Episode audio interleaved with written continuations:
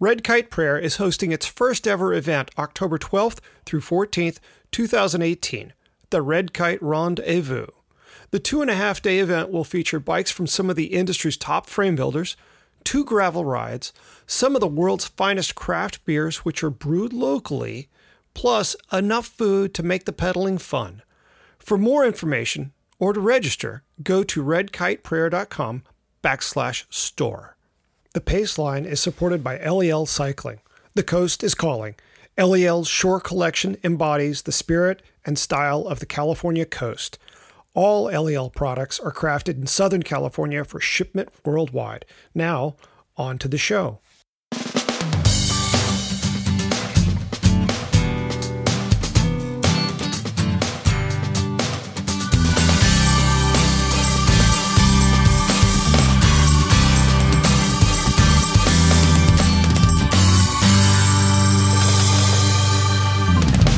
From Red Kite Prayer, this is The Pace Line, the podcast on two wheels. I'm Patrick Brady, and with me is my co-host Selene Yeager, a.k.a. the fit chick from Bicycling Magazine.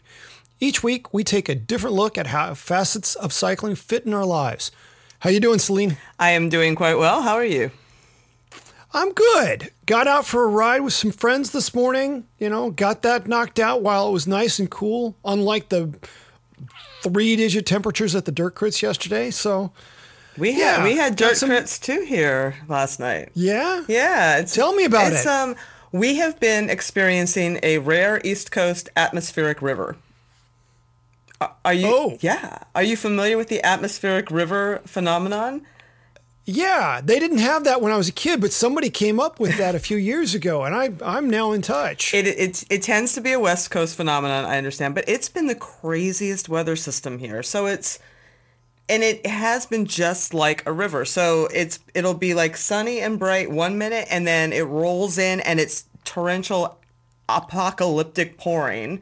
And then it's kind of just overcast and fine. And it's been doing that for days as this crazy system has been rolling over us, which is just sort of a prelude to, I beat the rain one day, which was awesome. The Monday I got a little wet.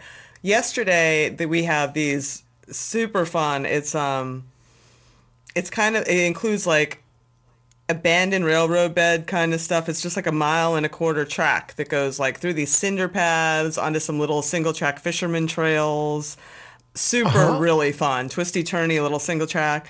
And it's a 6-pack to enter. So you bring a 6-pack of beer or whatever. Yeah. Excellent. I like that entry fee. It's so fun. They put up a tent. So I took my single-speed mountain bike because I knew it'd be kind of sloppy, and I single-speed worlds or nationals or whatever it is here on the East Coast in a couple weeks, and I'm doing that. So I'm like, I'll get on my single-speed, I'll do this stuff. I rode over, so it was 10 miles over to the thing. I was nice and warmed up, and it was sunny, and then the skies, it just sheets of rain, sheets of rain. We were all, and it was super fun. It made the event. I got second overall, which I was super psyched about. Nice. Overall. Yeah, behind the first. Not gender-based. No, we like that. No. It's all just one big field. Like we all just jump in. It's a 6-pack race. Excellent. Yeah, but it's super fun. So, and none of us could see a thing. Like the mud in your eyes and your face and like the rain. But it was fabulous fun, and I thought of you because I know you do your Dirt Crit was probably different. You weren't in an atmospheric river, but I did a Dirt Crit last night as well. And and it has not been super hot. I know you guys have been broiling out there. Mostly this summer here. Look, if I start complaining, someone is going to come out here, knock on my door, and axe murder me. Okay, for the last 3 months. Sonoma County has had nothing to complain about, okay? I'm just going to get that out on record and state that I understand, that after all we've been through, we don't currently have anything to complain about. Fair. It was dusty out on the trails, but my group kind of split up enough so that I wasn't really eating much dust after the first lap. My birthday boy, Philip, also known as Mini Shred, he turned 9 yesterday, and he did the kids' race. Oh, cool. Followed him around. He got really excited about mountain biking again. Oh, that was the biggest pay of all. It's like I got a present on his birthday. That's great. But yeah, it was hot yesterday. I'm not complaining. You know, it's like we haven't had many days that hot this year. So it's like, I think I can take this. What bike are you doing that on? So I've been working on a review of a Canyon Lux CF. I'm super interested in those bikes. Are you liking it? Yeah, there are some issues with that bike, not big ones, but you know, the front center is a little shorter than I would like. They were pretty adamant that I was a medium and not a large. And having now been on the medium, I think that I would have been better off on the large. It's got a 90 millimeter stem on it, which is like, wait, what is this? 1996? Yeah. So it's kind of a longish stem. It's I've gotten accustomed to the handling, but you know, it's a 4-inch travel bike, front and rear. It's really pretty light. I weighed it once and I forgot what it said, so I have to reweigh it.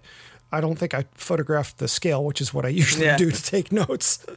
But yeah, 4-inch bike, front and rear, and it's got a suspension lockout so that you end up with, I don't know, whatever it is, 20 millimeters of travel once it's locked out. Oh, that's cool. Because you know they don't want to make it completely rigid so you don't blow out seals. So right? Was it a one button lockout for the front and rear? Yeah, oh, that's, I love that. It's really simple. The Rockshox unit. Yeah, and it's just a really nice bike. And there's a Frenchman, a winemaker here, who he and I have been just pretty much head to head the whole season. In the C race, and he comes from the Formula One school of racing, which is if you're in front, you don't move out of the way for anybody under any circumstance. And then maybe you go back and forth a little bit to keep people from going around you. Yeah, elbows absolutely out. It's your job to get around. How to shut doors. Yeah, yeah, yes. Yeah. Exactly. That's interesting. And so I stopped riding a gravel bike because I wasn't willing to go off in the really rough stuff on a gravel bike. Right.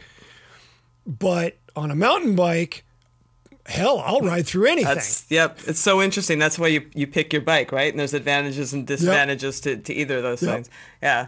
And yesterday I got by two people in a single pass. That's awesome. It was one of those things where like it was over and I was at the end of the race before I stopped back and thought, wait a second. I got by two people in a second. I was rad. That's great. So it was a good time. Cool. Alrighty. All right. Well, so It sounds like we've both been getting our miles in. Yeah. Yeah. Yeah. And I think you mentioned something about talking about how much people ride. That might be my poll this week. So tell us about it. Well, I have to ask, do you have a certain number of hours that you try to ride a week? Do you think of your riding in that way? Oh yeah. Yeah. Duh. Yeah. Well, so, absolutely. Yeah. I mean, most people do, right? Like they have a magic number, you know, that is a hallmark of a good week, whether they're training or general wellness. And, you know, I kind of asked that because I posted a story on bicycling.com yesterday regarding what I found to be a really interesting study that found that older adults who were doing the equivalent of 10 hours of cycling a week were twice as likely to avoid age-related diseases that we all worry about, the heart disease, diabetes, stroke, cancer, angina, and to be in optimum physical and cognitive shape compared to their peers who got less exercise. You know, came across my feed. I was like, this is interesting. So then I dug a little further, and specifically this group, it was Australian researchers. They surveyed more than 1,500 healthy adults who were over the age of 49 and then followed them for 10 years. And then after a decade, they, you know, analyzed their health and their exercise habits. And they found that those who performed at least 5,000 MET minutes of exercise each week, and I'll get back to that MET thing in a second, were far more likely to be disease-free and in optimal, again, mental and physical shape than those who were doing less than 1,000 MET minutes of exercise. So I know that's a little jargony, so I'm going to break it down a little bit. A MET, are you familiar with METs? Nope. Okay, most people aren't. And I only know this because from training and stuff, I'm very familiar with METs. A MET is short for metabolic equivalent, which is a complicated way of saying it's a measure of how much oxygen you use during any given activity. And the baseline is always sitting around watching television, you know, which is like as sedentary gets. Not even reading. You know, reading is more active than watching television, they have found. Sitting, it's true. When they put people in chambers, because I guess you turn pages and you actually think. But when you are watching TV is the most sedentary thing that you can do outside. It might even be worse than sleeping as far as sedentary, like, yeah. Wow. Super interesting. Anyway, so... you know, racing a stage of the Tour for comparison would be like a 16 MET activity, right? It uses, and there's a compendium online where you can find the metabolic equivalents of every activity from chopping wood to whatever, like known to man. And there's a bunch of categories for cycling. So, yeah, it's really interesting. So I went on to the compendium when I read this and I was like, all right, so what does that mean? Like, how much riding would I have to do, you know, to meet that 5,000 minimum that they found? Yeah. And moderate cycling, which they define in these studies as about 12 to 13.9 miles per hour, is an 8 MET per minute activity, which is 8 times the oxygen you use just sitting around. So to hit that 5,000 MET weekly threshold, you'd need to ride 625 minutes or 10 and a half hours a week. You know, which I was like, all right. You know, of course you can hit that 5,000 mark by going harder because, you know, as I mentioned, the harder you're going, you know, the more MET, the higher your MET minute is. But 10 hours of, you know, just moderate cycling is what you would need to reach all these, you know, these magical thresholds that they found in this study. And I found that this was interesting on a couple of levels. You know, the first is because as a writer and a trainer, I've been parroting the World Health Organization's exercise recommendations for the better part of a decade, if not longer. And those are based off of, which to my kind of shame, I never even knew, they're based on a 600 MET minute week. 600. So that's 150 minutes of moderate, like brisk walking, or 75 minutes of, you know, moderate to vigorous activity, which means that 1 hour and 15 minute ride would pretty much get you there. Like that would be your A-OK, like thumbs up for you. And it occurred to me, it's like, no wonder we're not doing better. Do you know what I mean? Like, no wonder. Yeah. No wonder we're fat. Yeah. Because our baseline for minimal activity is 20 to 30 so minutes low. A day. It's so low for a species that was meant to hunt and gather and move. And even before like the internet, I mean, we would walk to the bank in the grocery store, right? Like, who even goes into a bank anymore? So that's like, it's, and we know now that inactivity physiology is, it's killing us, sitting so much and being so sedentary. So when I saw these exercise recommendations were based off of 600 METs, I was like, wow. And in the study, the researchers even said, yeah, this is what we're showing is it's significantly higher than that. If you're talking about beating all these diseases without a slew of drugs that everybody takes, or, you know, or just falling into decline, which is the path that so many people, and I'm sympathetic to it. We all have jobs, we have kids, we have stuff. I get it. But, you know, it just shows, I think, a little bit of like, the prioritization of movement, you know, that it is really important to appreciate that your body is meant to be in movement and to try to, you know, it gives, I think, an aspirational but not an impossible benchmark. And and further than that, like, as I, you know, after I published this study online, or this piece on this study, I should say, I was amazed at how many people replied to me that 10 hours is their benchmark for a good week on the bike. Like, so many cycling people just came out of the woodwork. They're like, that's my goal. That's my threshold. That's when I know I'm fit and feeling good, it's 10-hour weeks. I mean, so many people said that. I was like, huh. And then I thought about myself and I'm like, I'm kind of the same way. And I was never really sure if it was just that I like to see the double digits because I like to see the double digits, you know, but it is like, there's something about that 10-hour mark that when things are going well in my life and I'm feeling good and I'm clear, you know, that's the territory that I'm hovering in. You know, obviously when I'm training for something like Kanza, I'm going farther into that. Sure, sure. But that seems to be the watermark for me of things are good. And I feel like, you know, it's kept me. I've been able to, and it's, you know, it's a lot of work. I mean, you have to carve out that time, but you can do it on the weekends. You can do whatever, but it's just super interesting. And so I was wondering, like, what your personal time benchmarks, if anything about this surprised or intrigued you, because, you know, I'm a little bit of a geek with this stuff, but I found it really interesting.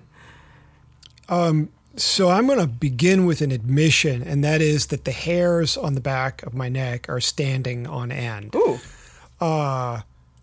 It's just, it's so eerie to hear you break it down. I mean, I read the piece you wrote yesterday, you know, it came up in my feed and I was like, oh, what's this? And I opened it. It's like, well, of course it's Selene.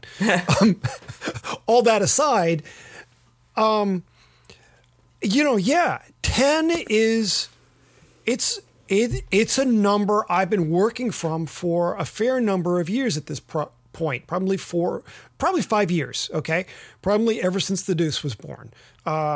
You know, they say the first child changes the life of the mother and the second child changes the life of the father. And as truisms go, oh, hell yes. My riding life had to change once our second was born. And so, you know, those periods in the spring where I would be trying to get 15 or 18 hours in a week, that's a lot. Vanished. Yeah, that's a very vanished. High number. Yeah. And so I climb like I used to climb when I was in graduate school, which is to say not very well. But, you know, after a period of this spring and last fall, really struggling, having so much work on my plate that I was struggling to give myself permission to go out and go for a ride. There were any number of weeks through the fall and winter and beginning into the spring where my activity level was 6, 7, maybe 8 hours in a week. Mm-hmm. And I was losing my stuffing. Yeah. It was not going well for me. And I've revealed before, you know, last year I dealt with some depression, and not riding enough was not helping me emerge from that. It could have been contributing to that, frankly, based on what we're seeing here, for sure. Yeah, I think that's true. It became a kind of vicious cycle of I'm depressed, I'm not going for a ride, I feel overwhelmed. You know, I got to do this stuff. I can't give myself permission to ride. And I think riding. I mean, okay, yeah. But in looking at the study and listening to you talk, I think riding is a little special because you have to go through a bunch of humps to get out to do it, right? You have to put on your special clothes. Like, there's a lot if you're actually going to go and do this ride. That it's running is a little more forgiving. Going for a walk is easier. You can step out the door. But we have we have to pump our tires and lube our chain. And if you are depressed, or you're having some trouble like motivating yourself, that just creates a higher barrier to do it. In my mind, it just makes it harder. Yeah. If you're easily overwhelmed, oh look, there's all this stuff to overwhelm you. Oh, fancy that. Yeah. But anyway, back to the larger point. You know, 10 hours. Once I said, you know, you really got to take care of yourself. You got to get out there more. The thing that I zeroed in on was that 10 hours was the amount where I started to feel like myself again. I started to feel whole. I started to feel healthier. I was happier. I was easier to live with. And, you know, just all these things flowed down from that. You know, from a training sense, the number I'd like to see in terms of convincing myself that I'm going to get faster, that number's 12. Mm-hmm. But 10 hours, it's a good solid number. And it was just so weird to me that I've actually had a conversation with somebody where it's like, you know, as long as I'm getting 10-hour weeks, I know to shut up and be happy. I can, you know, that's enough to satisfy me.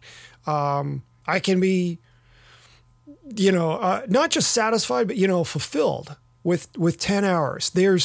There's something in that reaches a certain psychological threshold for me.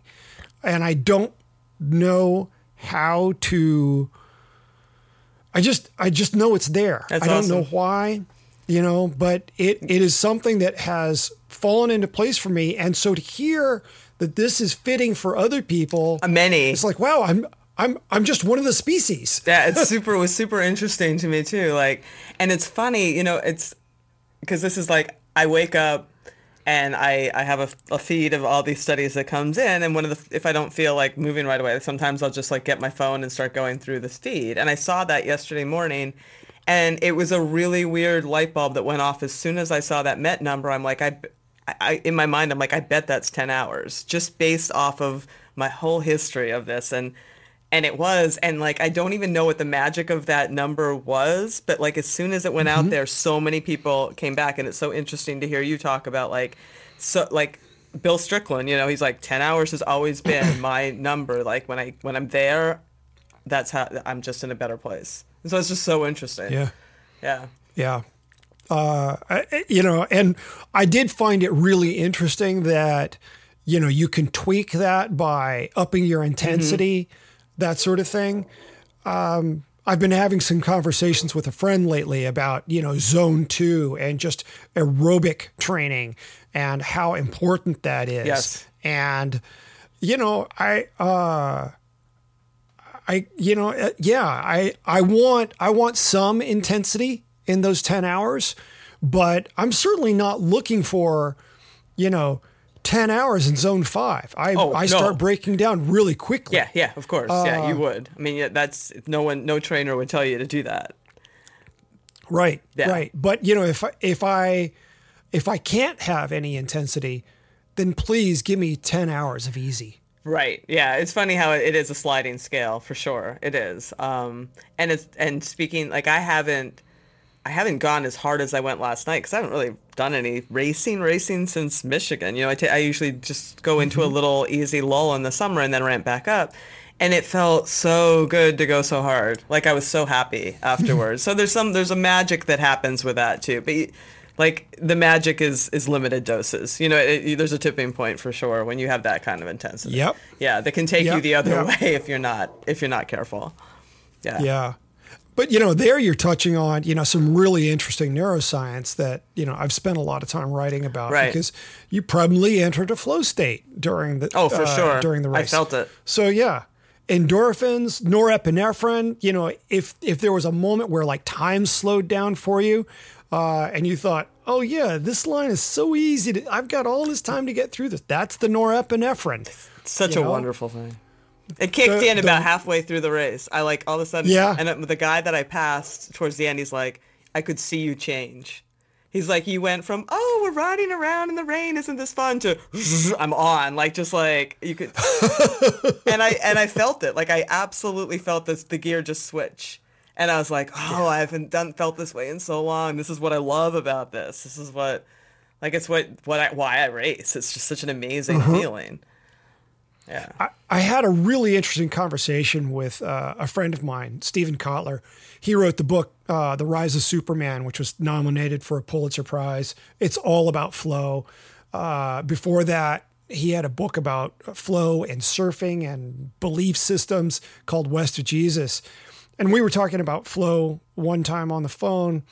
And the thing that I theorized was that the more often you reach flow, the more frequently you do it, the less intense it tends to be.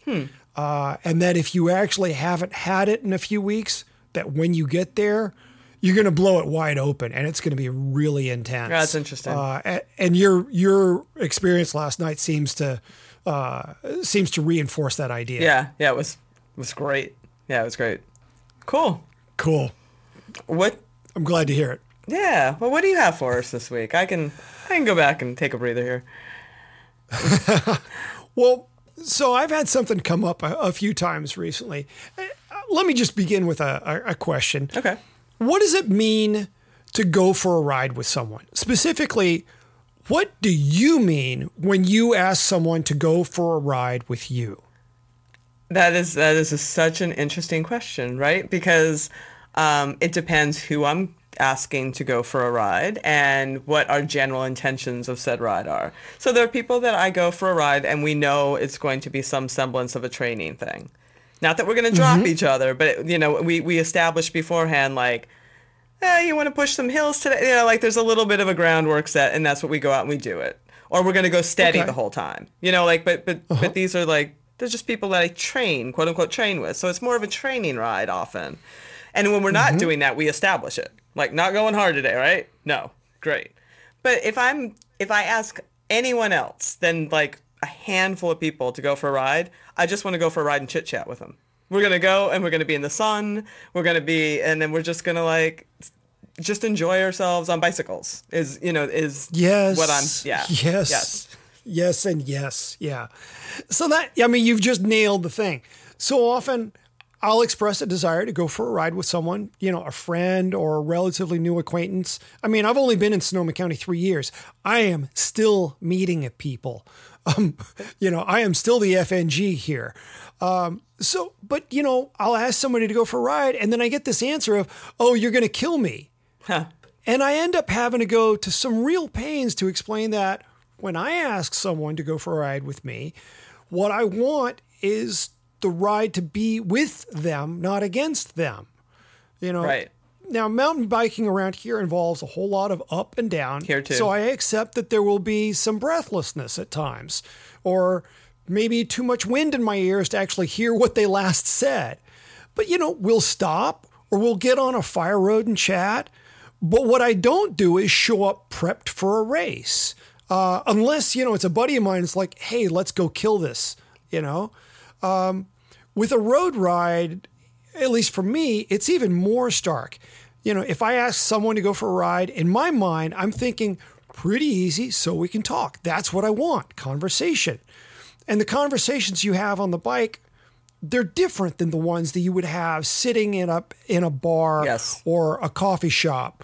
You know, I know, and this has happened, you know, the last time you and I rode together, I know that I'll reveal stuff that I probably wouldn't talk about otherwise if we were just sitting at a bar. 100%. I don't know how that works. I don't know why it works that way. I just know it's true. But, you know, if I need to go hard, I know how to get that ride. You know, it's the frustration for me is trying to figure out, well, what do we do in terms of communication? You know, with you and a training partner, somebody you've established a lot of clear communication with, you know what it is you need to convey on the front end. We're going easy today, or let's go hit these hills over here. I need some intervals. But I'm wondering, what is it we don't have going on culturally so that when we ask someone to go for a ride with us, there's an easier acceptance of that idea that going for a ride is more about the company than it is the high heart rate. I it's just like, how, you know, and I mean, I was never much of a rider, but for whatever reason, people see me as like this, I don't know, like an ex-pro. And I've never made it out of the threes. But, you know, people look at me and they're like, oh, you know, you work in the bike industry. Right. Oh, you're going to kill me. And it's like, no, I don't want to do that. I'm not actually capable the way I once was. And certainly now, you know, not only am I not capable, I really don't want that. Yeah. I mean, so it's complicated though, right? So people, I think, you know, they see that you pin on numbers, you're in the industry, whatever. I mean, whatever their view is, it's a reflection of, you know, their worry. It's an insecurity. It just causes an insecurity in them that they're going to hold you up. I mean, it's all these things that you worry about whenever you ride with somebody that you think is faster than you, right? That they're not going to enjoy themselves because they are going to have to slow down to meet your pace. And that is something that I think everybody on almost every level, you know, to a certain point worries about. And I, you know, it's hard to break down that barrier for sure. And I think also that, and I know you and I have spoken about this before, so many people, and I have friends that do it to people, you know, invite people on rides who, you know, are going to be pretty slow. Like they're unconditioned. They have not been on a bike for a long, whatever they're new, many circumstances.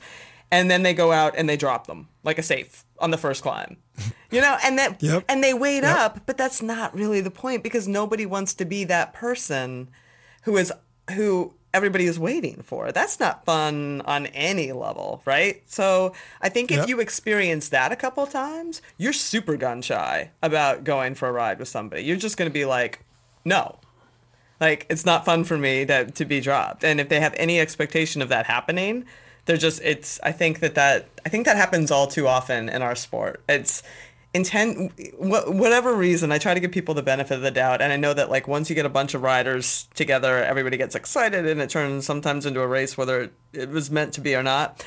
But if you're that person who is not on the same level as the person who is asking you to go for a ride, then I think it just automatically in your head is just like, well, no, or, you know, or this is not going to be fun for me. Mm-hmm. Mm-hmm. You know, so, and then what do you say? Do you say, well, it's just a recovery day? Because that's insulting. You know, I hate to, you know what I'm saying? Like, I don't want to do that either. It's just, so I think. I'll go easy on you. Oh, thanks. Right. I mean, there's not a really awesome answer there, but I think, like, it shouldn't happen repeatedly with the same person. Maybe. Right? Yeah.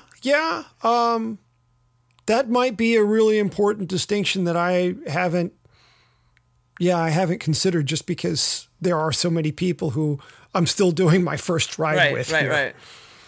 You know, so, it's interesting. It's always a weird dynamic, I think. I think it's a little easier in our sport because cycling, you can adjust your pace a little easier than, like, running. I have a harder time. Sort of, someone's faster than you running. They're just fat. Like, you can't even, it's just, it's harder, I think, to modulate that. But yeah, running is like skate skiing, where just to be moving in that mode of travel, you've got to go pretty hard. Yeah. Yes. I would agree with that. Yeah. Diagonal, you can kind of treat that like walking, you know, you can putt around doing diagonal. Skating, there's no putting around in skating.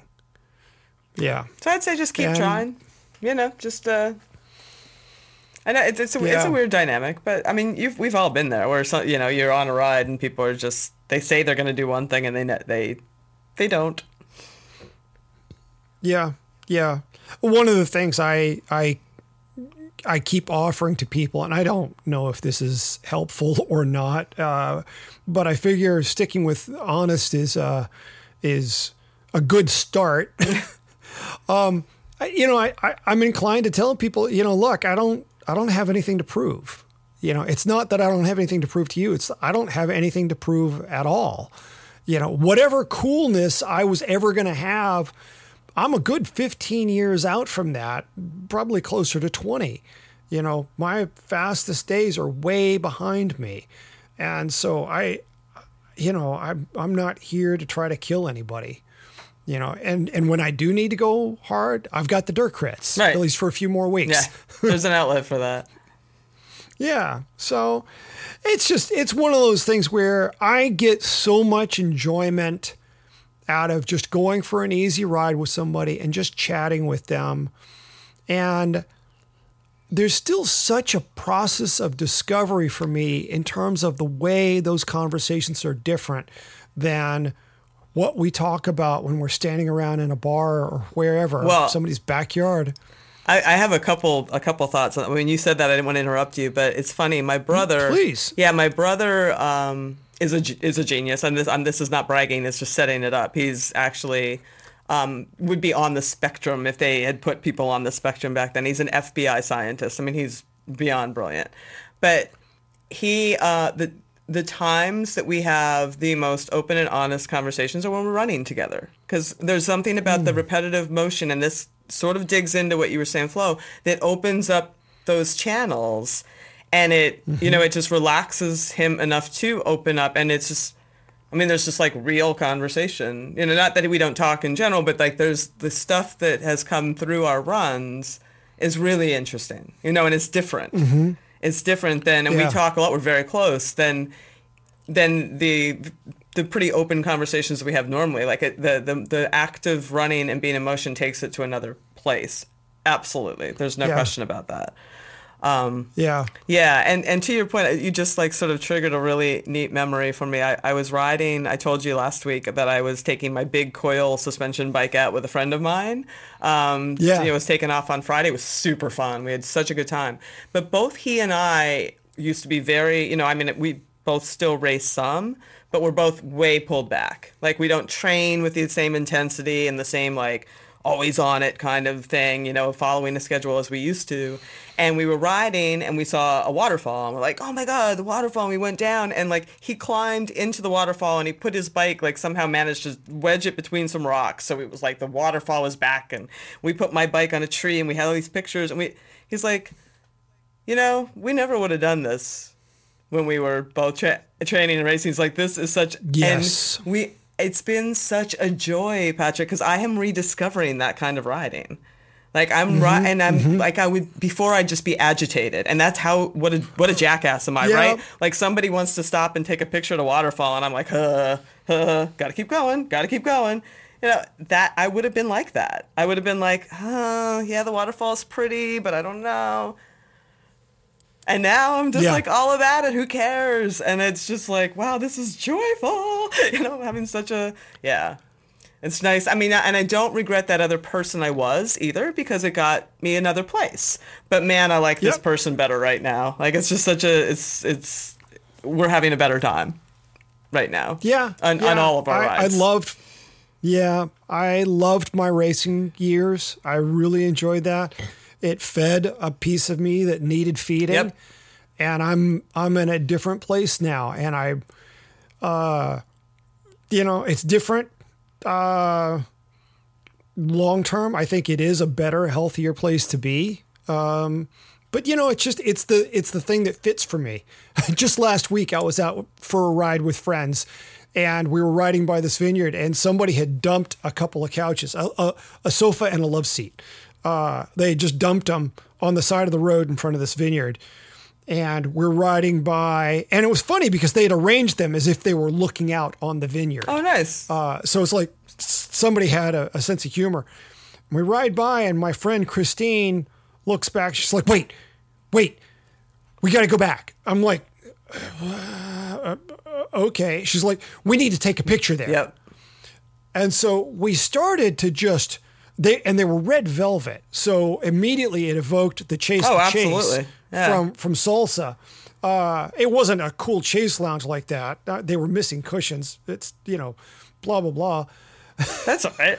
But we grabbed the couch and started to turn it around so that the vineyard would be behind us. And then I was like, no, we need to put this in the middle of the road the way they do Chase the Chase.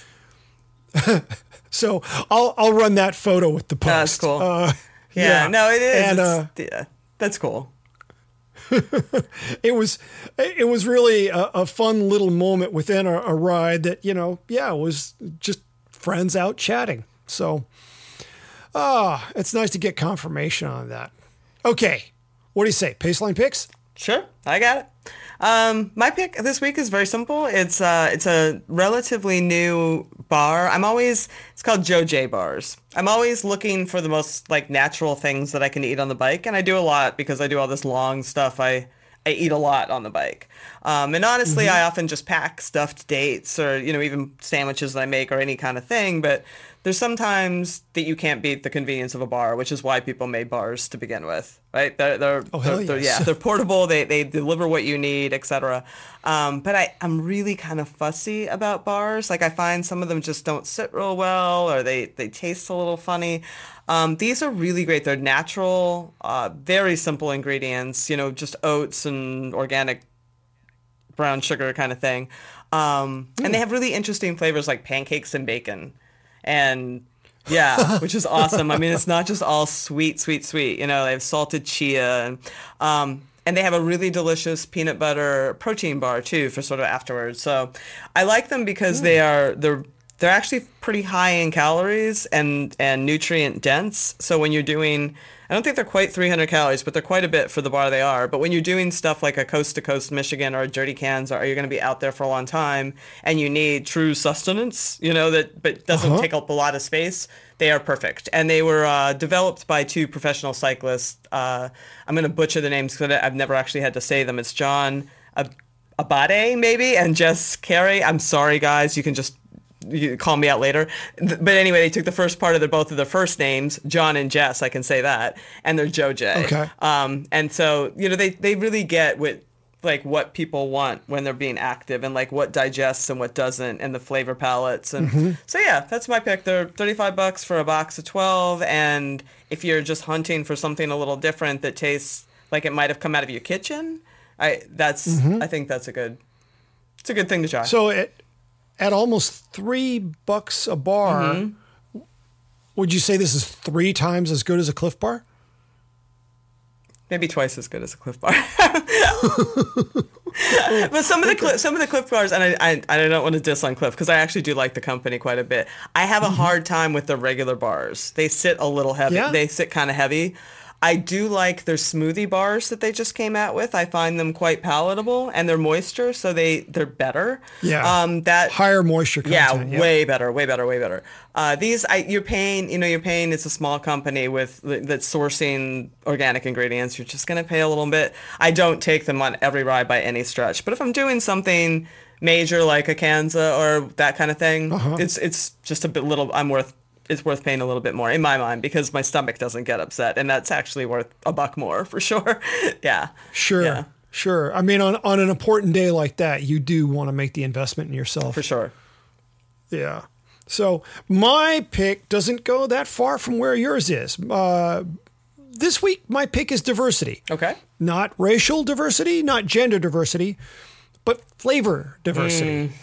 Very important. I had this crazy but truly formative, I can now say, some 40-odd years later, I had this crazy but formative experience as a kid. My mom was a coupon cutter par excellence. I remember one time she turned in a coupon combined with another coupon, and essentially they paid her 35 cents to take away the can of beans. It's like my dad, sort of yeah. Yeah. So once she had this great combination of coupons, and she got these two just ginormous jars of grape jelly.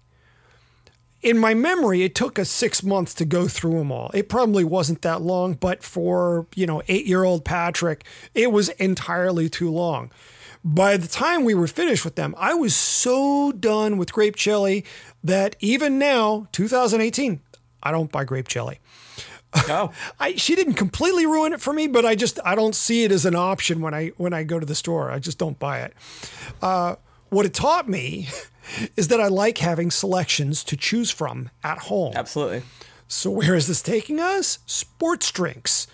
Traditionally, there's not been a lot of choice. There's a whole lot of orange, and there's a whole lot of lemon lime out there, and some fruit punch. Man, I am so done with orange. I just can't drink it at all anymore, which is why I've been excited about some of the choices that emerged recently. Last fall, Scratch Labs introduced two new flavors, strawberry and passion fruit. Of late, I've been drinking the passion fruit and really loving it for just how different it is. It's bright and flavorful and has that great, just fruity brightness to it. The strawberry is also just dynamite. Also for something different, there's Osmo's blackberry flavor or Goo's. Man, I can't speak. Goo's blueberry pomegranate flavor. Just please, as much as I love lime, just no more lemon lime. I've got at least 7 different flavors. I was just counting this morning. That's awesome. I've got at least 7 different flavors of drinks at my disposal right now in the pantry. So fundamentally, this is not a recommendation for any one product over or even any one brand, but just a vote for being kind to your mouth and your stomach and giving it some variety. I'm a huge fan of that. And I think, and anyone who has done those really long things, whether it's like a Leadville or something, anything in that range, like flavor fatigue is a thing. Like palate fatigue is a real thing.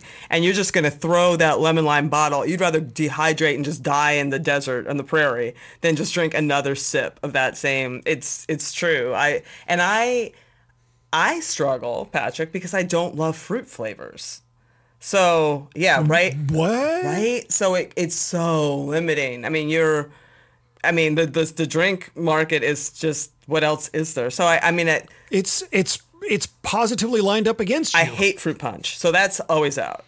Lemon lime I will kind of tolerate, but I do like you like some of the weirder flavors, like the pineapple, like some of those I like quite a bit. Like they're just a little different from the tea, if I can find tea, things that aren't super sweet, but the struggle is real because everything is so fruity sweet in the drink department.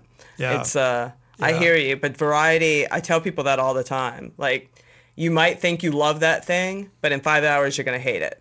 So give yourself, give yourself another option. You're going to be so glad you did. It's like a new day. Yeah. Look, a new flavor. It's just, I'm not still on the same bike ride that I started at 6 a.m, like yesterday. Yeah. You know, those little sachets of mix that you can get from Scratch.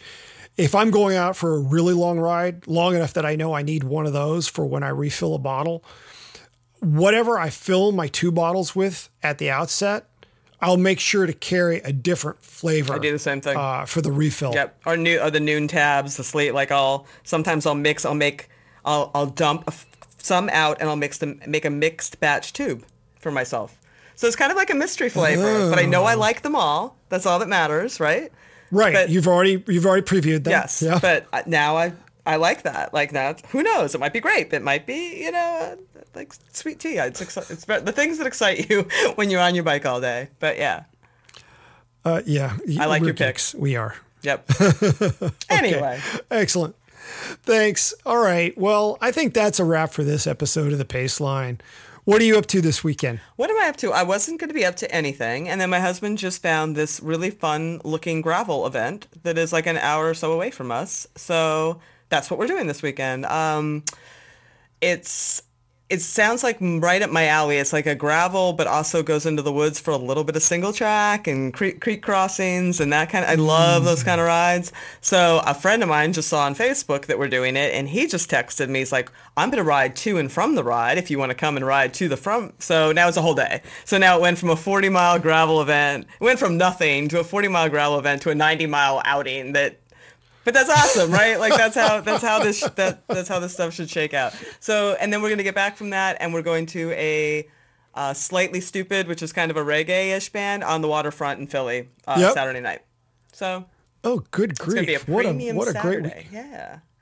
How about yourself? How did you get that nickname, the Fit Check? I don't know. I have no idea.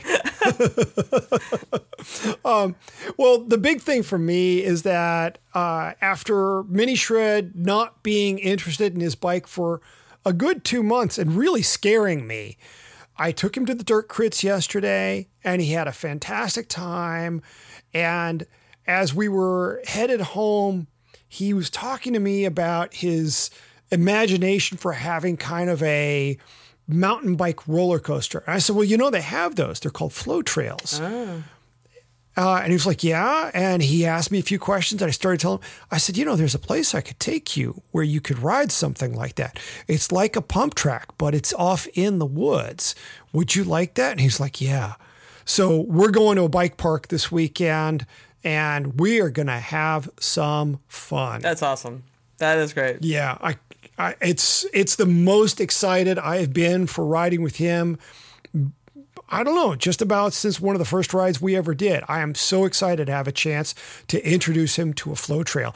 I am going to blow this 9-year-old mind. That's great. I can't wait. That's very exciting. I hope you have a wonderful time. Yeah. Yeah. I'm sure we'll talk about it some next week. Okay, so before we go, I'd like to put in a plug for my other new podcast, The Pull. The show features artisans talking about their craft in one-on-one interviews. Like I say, think Terry Gross for the bike set.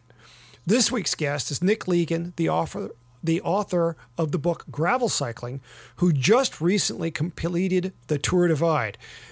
If you ever want to hear a fresh take on sleep deprivation, holy cow. And he even got a lot of sleep. Finally, please leave us a good review on iTunes or wherever you get your podcasts. It makes us easier for other listeners to find. Until next week, thanks for listening to The Pace Line.